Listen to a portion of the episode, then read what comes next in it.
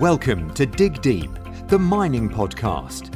In this podcast, we discuss, educate, and talk about industry news and hot topics, company reviews, and live interviews with mining professionals and leading figures in the mining industry. Introducing your host, Rob Tyson, founder and director of Mining International. With a career covering nearly two decades, Mining International partners with new and junior miners and larger predominant players in the market. With no further ado, here is your host, Rob Tyson. Hi, mining community, and welcome to another episode of the Dig Deep the Mining podcast.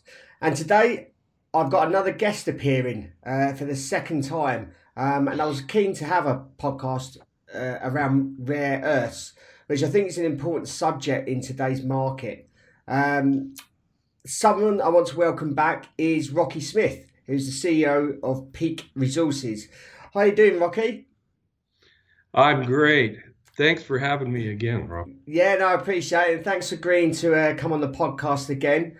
Um, I know you were keen to give the audience a deeper insight to rare, the rare earth space um, and especially as a uh, predominant or prominent topic in the news lately. Um, so, first of all, I just want to kick off um, with an update on Peak Resources, what you've been doing um, since you last. Um, since we last spoke, which is probably three or four months ago, um, and actually looking at the podcast, going looking back at that podcast, you were actually the podcast that was probably most listened to. So um, that was really that's why I was really keen to uh, keen to get you back on, and I think it, like I said, it's an important subject, rare earth. So, can you give us an update on Peak Resources and what what you're obviously where you where you are from now from where you were three months ago, and obviously what the outlook is looking like? Yeah, well, thanks again.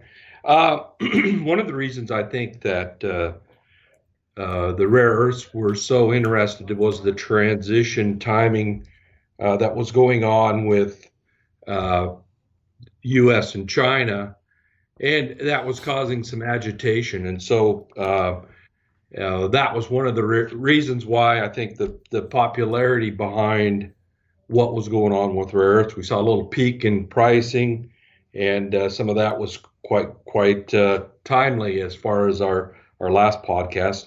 Um, those things uh, haven't changed a lot. But let me talk first about peak uh, and kind of what we've been doing. One of the things that's happened with us uh, just recently is that uh, the project level ownership uh, uh, for the Ngualla project has been rolled up so that Peak is 100% owner instead of 75% owner. that's pending the shareholder approval that's coming up. Uh, but uh, that's quite a good thing for us. It gives us a lot more uh, control on where we go, gives us some financial options down the road as well. Uh, we just did a raise of about uh, 4.8 million Aussie a couple of weeks ago, and this done quite a lot of work in the last three months on offtake and finance activities uh, kind of around the world. A lot of focus in Japan and Europe uh, for us.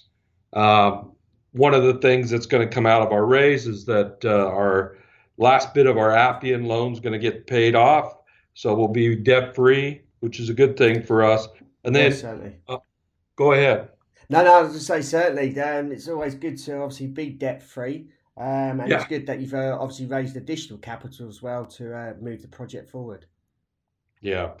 Well, the uh, the uh, money that we'll have left over will give us plenty of uh, time to uh, continue the activities we have going. Uh, one last mention for us is the uh, special mining license, the SML. it's been approved through the commission and the in the Minister of Minerals. It's still pending the Tanzanian cabinet approval, um, and we're anticipating that that could happen at any point. Okay. All right. So I just want to now kick on with uh, the rest of the podcast um, and obviously talk around uh, rare earths. First question. Um, what the obviously more current with obviously the news that's obviously ongoing at the moment. What the effects of the sort of recent trade war between the US and China on rare earths producers and, and consumers? What effects would you see this uh, having on the, the industry or the, the rare earth space?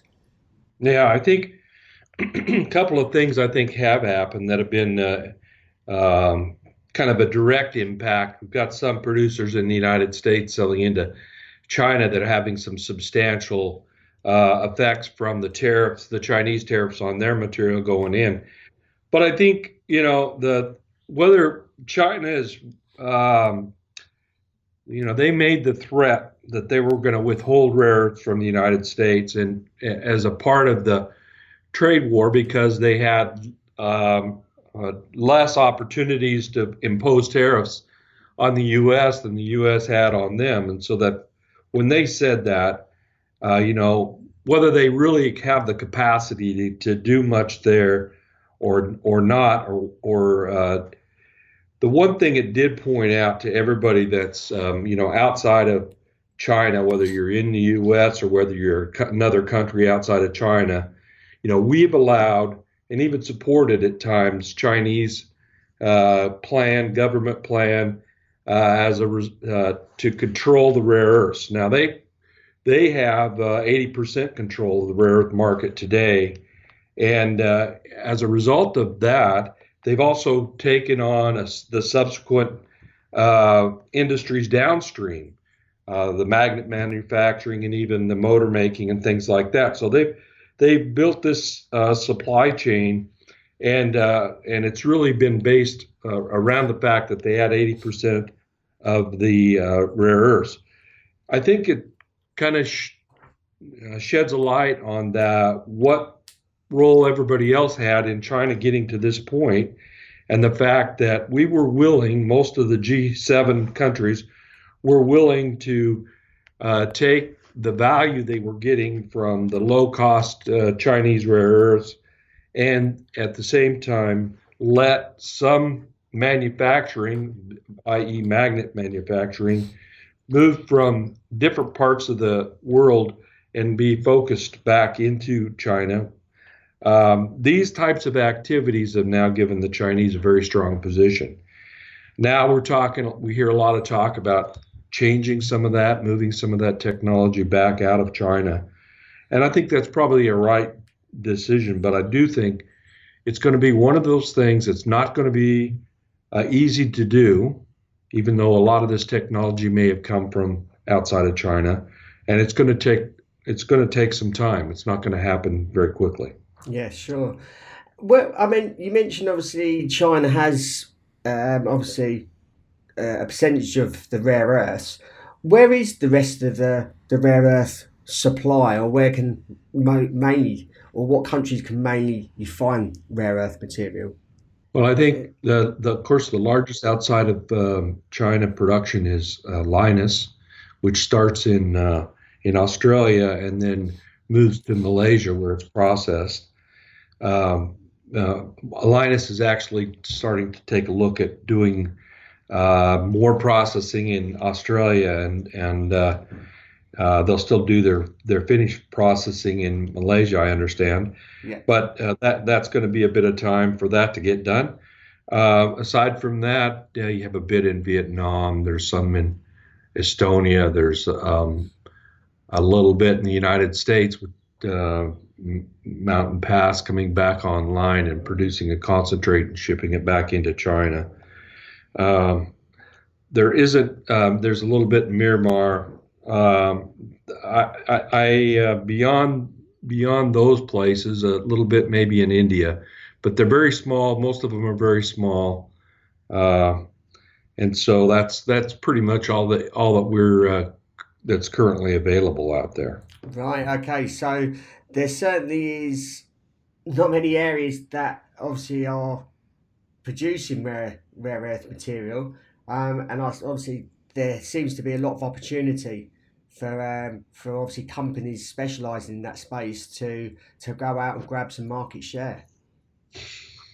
Yeah, I think there were um, last time we had uh, high pricing in rare earths. There were 200 projects that were kind of uh, came out of the woodwork.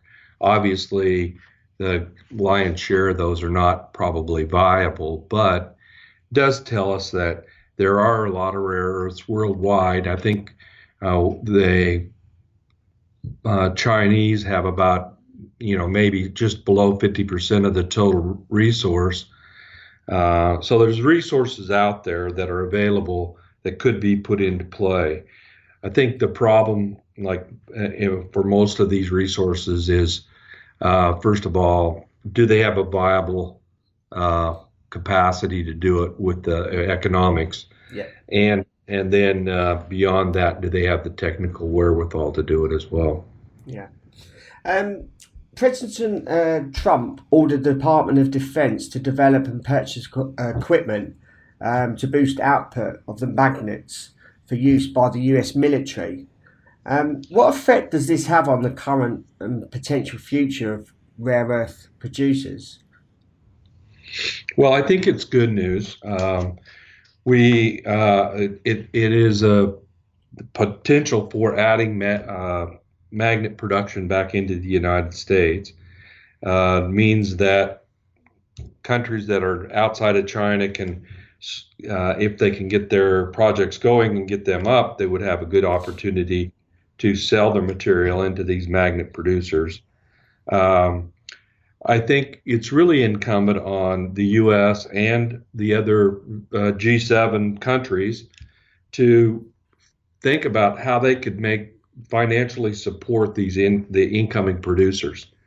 Uh, you know, and uh, and one of the things that I know from my past with uh, Mountain Pass is that it's not always that easy to get money of any kind of uh, quantity, uh, but I think one of the things that would be very helpful is if there were uh, loan loan guarantees and things of that nature, where the the projects themselves could still pay the bill if they could just get the uh, financial support to get that started. And I think the other thing is, you know, a lot of people are talking about one project or another project, and I think uh, it's really important that we work on a lot, a number of things at the same time because um, you don't want to get uh, uh, too focused on one thing. I think if you do that, you have a tendency to uh, be uh, susceptible to failure, much like we saw with Mountain Pass and, and even with Lynas for a bit of time. But I think if we can, you know, work to start a number of these things and focus on them, I think it'll ultimately it'll pay dividends. And we have to remember going forward that there's 2,000 metric tons of NdPr going to be needed as a supplemental uh, addition every single year going forward to 2040. So there's plenty of room yeah. uh, out there for uh, all of the producers that could get online. Yeah. What are the, the prices of some of these uh, rare earth commodities in the market at the moment, and how they how they doing? Um, the prices haven't been particularly uh, great uh, uh, recently. I think we saw some increasing prices um, when uh, China was uh, rattling the saber and, uh, with the United States. We saw some pricing increases there.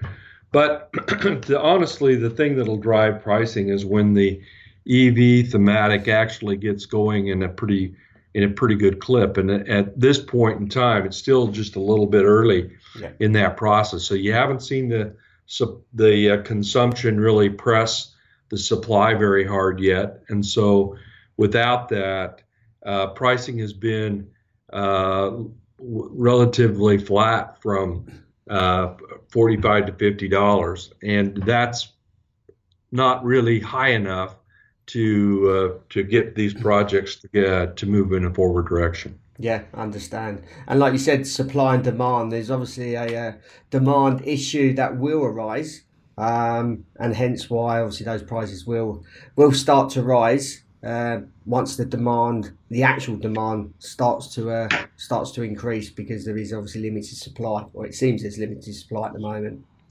Yeah, we think that about 2021, the the uh, demand piece will actually equal to or exceed the supply piece of the exi- existing manufacturing.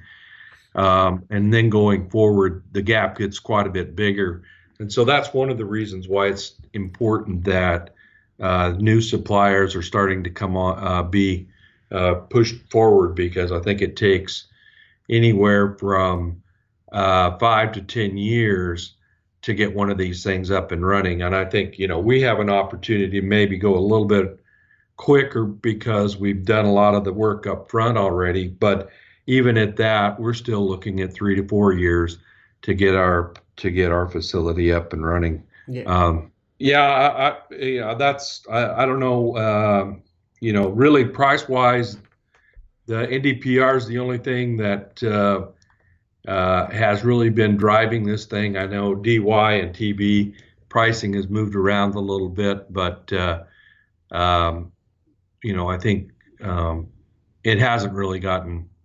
It'll go up for a period of time and then back down. And I see the rare earth stock prices they fall they they went up, and now they've all started to come back down again. So, so what we need to have happen is the um, EV uh, production start to push a little harder and then we'll see um, in increased metal pricing.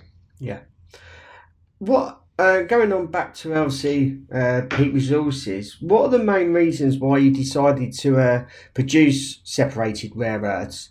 Um, and what's the biggest advantage you get from sitting um, your refinery at uh, Tees Valley in the UK? Well, I think the number one reason uh, to do it was the value to the shareholders is maximized when you separate these uh, elements to the finished product. I think shipping a concentrate to the refiner uh, makes you reliant on that outside refiner, and whether you're doing toll treating or whether you're just selling it to them, uh, there is a, a certain they're going to set the value of the concentrate to some to some extent. When that refiner starts to fill up, as I say, 2021 capacity is going to get tight. As they start to fill up, they're going to pick and choose the stuff that they want to have in their refinery, and so you're going to see them uh, getting the best value they can because they'll be uh, a, a, a needed commodity, and so you might see some lower returns for the people that are selling concentrates. You know, it's simply toll treating or selling the concentrate doesn't give the the best value uh, for the metals. There's an example of that recently where one of the Chinese refiners really kind of took a wrong turn with respect to one of the concentrate suppliers for heavy rare earths from outside of China. And basically, that that uh, supplier had to go look for another uh, another uh, refining company to do the business. Um, that's something that I think we'll see more of uh, as we go forward. Yeah. Um, what's the biggest barrier to new operators for building and operating a, a rare earth refinery? Um, I mean, what what's your current thinking around the timing for getting Teesside into operation? Okay, well, the biggest barrier, in my opinion, is uh, you know if you have the a viable operation, assuming you have a viable operation or a viable reserve, uh, the biggest issue then becomes uh, attracting finance. Um, and the reason that that's an issue, you know, it, it's different for for everybody. This is the one thing about rares that's a little bit different than other types of process um, processing is that these uh, different deposits are different are, are, different sets of minerals, so they have different processes that are uh, required, uh, and that makes them either harder or easier depending on what element you're in. So things like uh, you know the capital required, that's a that's one of the things that's uh, pretty significant here. Technical risk is another. Uh, country risk is one that we're dealing with um, operating experience, if you ha- how good of a group you have with that, or how good you can good a group you can put together. Um, the economics, you know, a lot of our a lot of it depends at the at the end of the day. Operating costs are very important, so that you're in a spot where you can't be pushed out of this thing.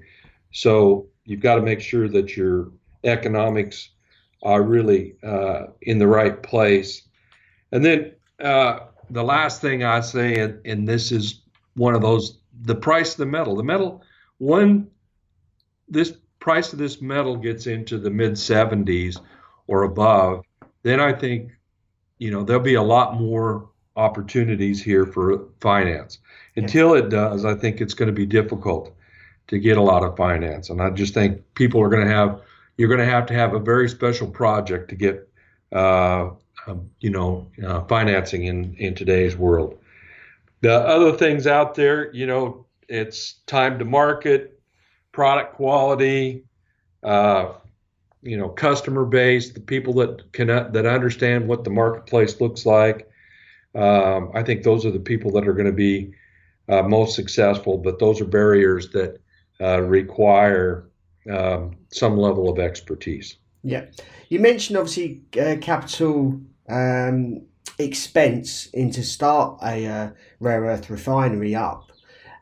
How's that compared to other uh, sort of refineries, whether it's whether it's coal, whether it's gold, whether it's copper, etc. Is is it a lot more expensive to set up a, a refinery? Is it more complex, like the processing plant, for instance, uh, than other commodities?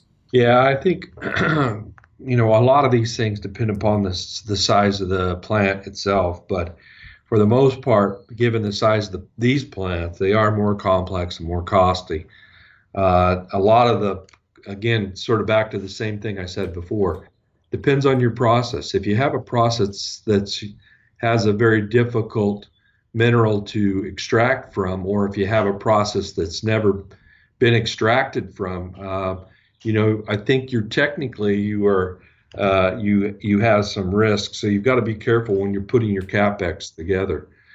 Um, those things, though, uh, they don't have to be in, in, all cases don't have to be extremely uh, exotic. The case like ours, and maybe some of the things around some of the heavy uh, re- recoveries, you can work with more uh, gen- generic type equipment without really having to have this exotic and expensive equipment. So, yeah. in some cases like ours, we can get a pretty good sized plant with uh, separation for a pretty low price compared to other operations where you've got a lot of different metals that you're going to be looking at, or or you've got a lot of different uh, new technologies that you're going to be looking at, and so your costs kind of creep up. Yeah. Uh, it, it it really does. It's really uh, process dependent. Yeah, I understand. Yeah, and and obviously, um, you're kind of thinking around the time for getting your um, Teesside into operation. What your thoughts around that? Yeah, we think uh, you know the financing piece is 12 to 18 months. Uh, we think the construction piece is uh, going to be 18 months and the startup and qualification of product is somewhere around six to 12 months. So that puts us in about a three to four year time frame uh, to get to product. Uh, you know, there's a lot of things that go that fall in there that have to be done as well. The uh, we've got a bit of engineering that has to be done uh, before we can start construction, and we have some operations readiness that'll take uh, as much as two years. That'll have to be done before we can get into startup. So a lot of activities on the interim while you're while you're uh, trying to get to these uh, critical issues down the road. Again, I'd say that in a lot of most cases where people are still doing uh, uh feasibility studies and piloting, you know, they could be looking at uh, up to five years, maybe even more, depending on how far down, how much separation they have. If they're just strictly a flotation process, might be less uh, but uh, if you're going to do uh, any kind of separations, then it's going to take a bit more time. Yes, certainly. Okay, concluding, um, what do you see as the longer um, range opportunities for Peak Resources in the rare earths market? Um, and any other opportunities that you may be looking at? One of the things that I really like about Teesside is the fact that it's got a lot of really positive attributes uh, you're thinking about the site itself. You think about the the location uh, and the people that are in the area. So I think we, we're really focused on not just what we're going to get done with phase one, but what's to come down the road. You know, one of the things that we're talking about right now is multiple feed sources uh, to supplement the Ngualla concentrate uh, to Teesside. So we're talking about uh, what other opportunities we might have there. Uh, in time, we're going to be looking at an increase in production on our NDPR from 2,810 up to 6,000 metric tons. We don't see that as being a large issue for ourselves because we've set ourselves up with the design of these plants so that they could be du- they could be uh, doubled in size without a significant amount of capital output.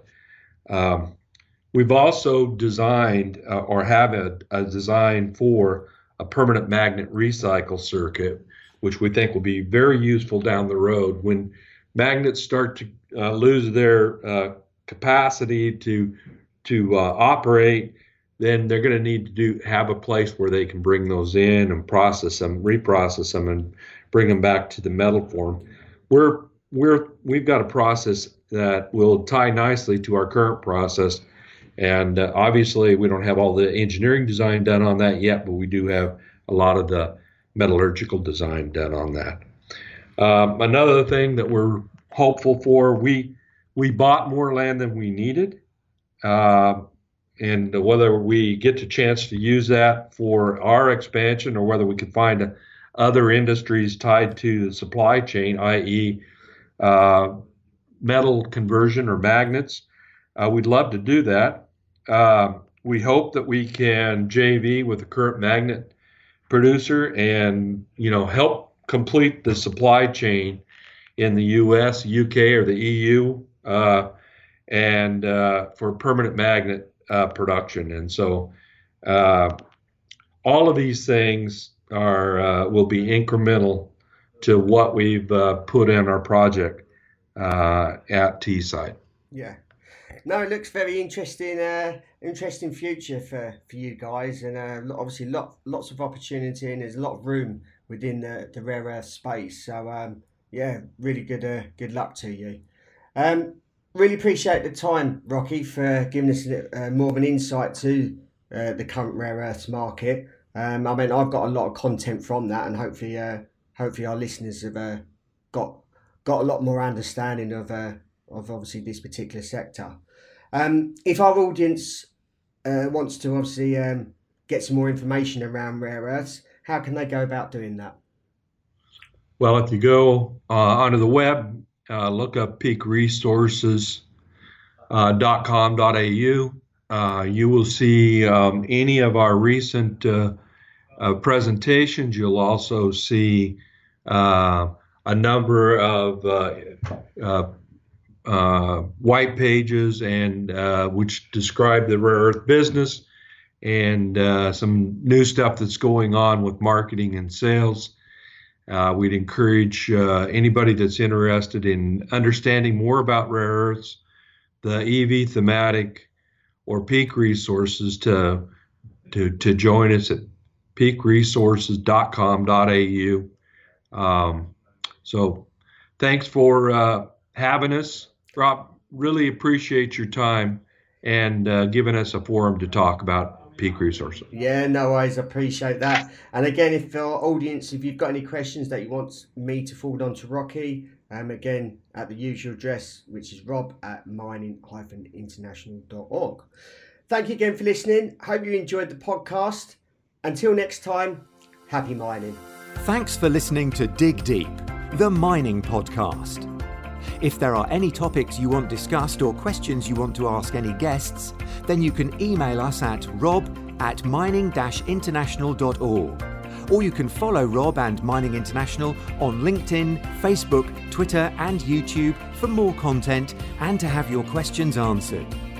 Until next time, happy mining.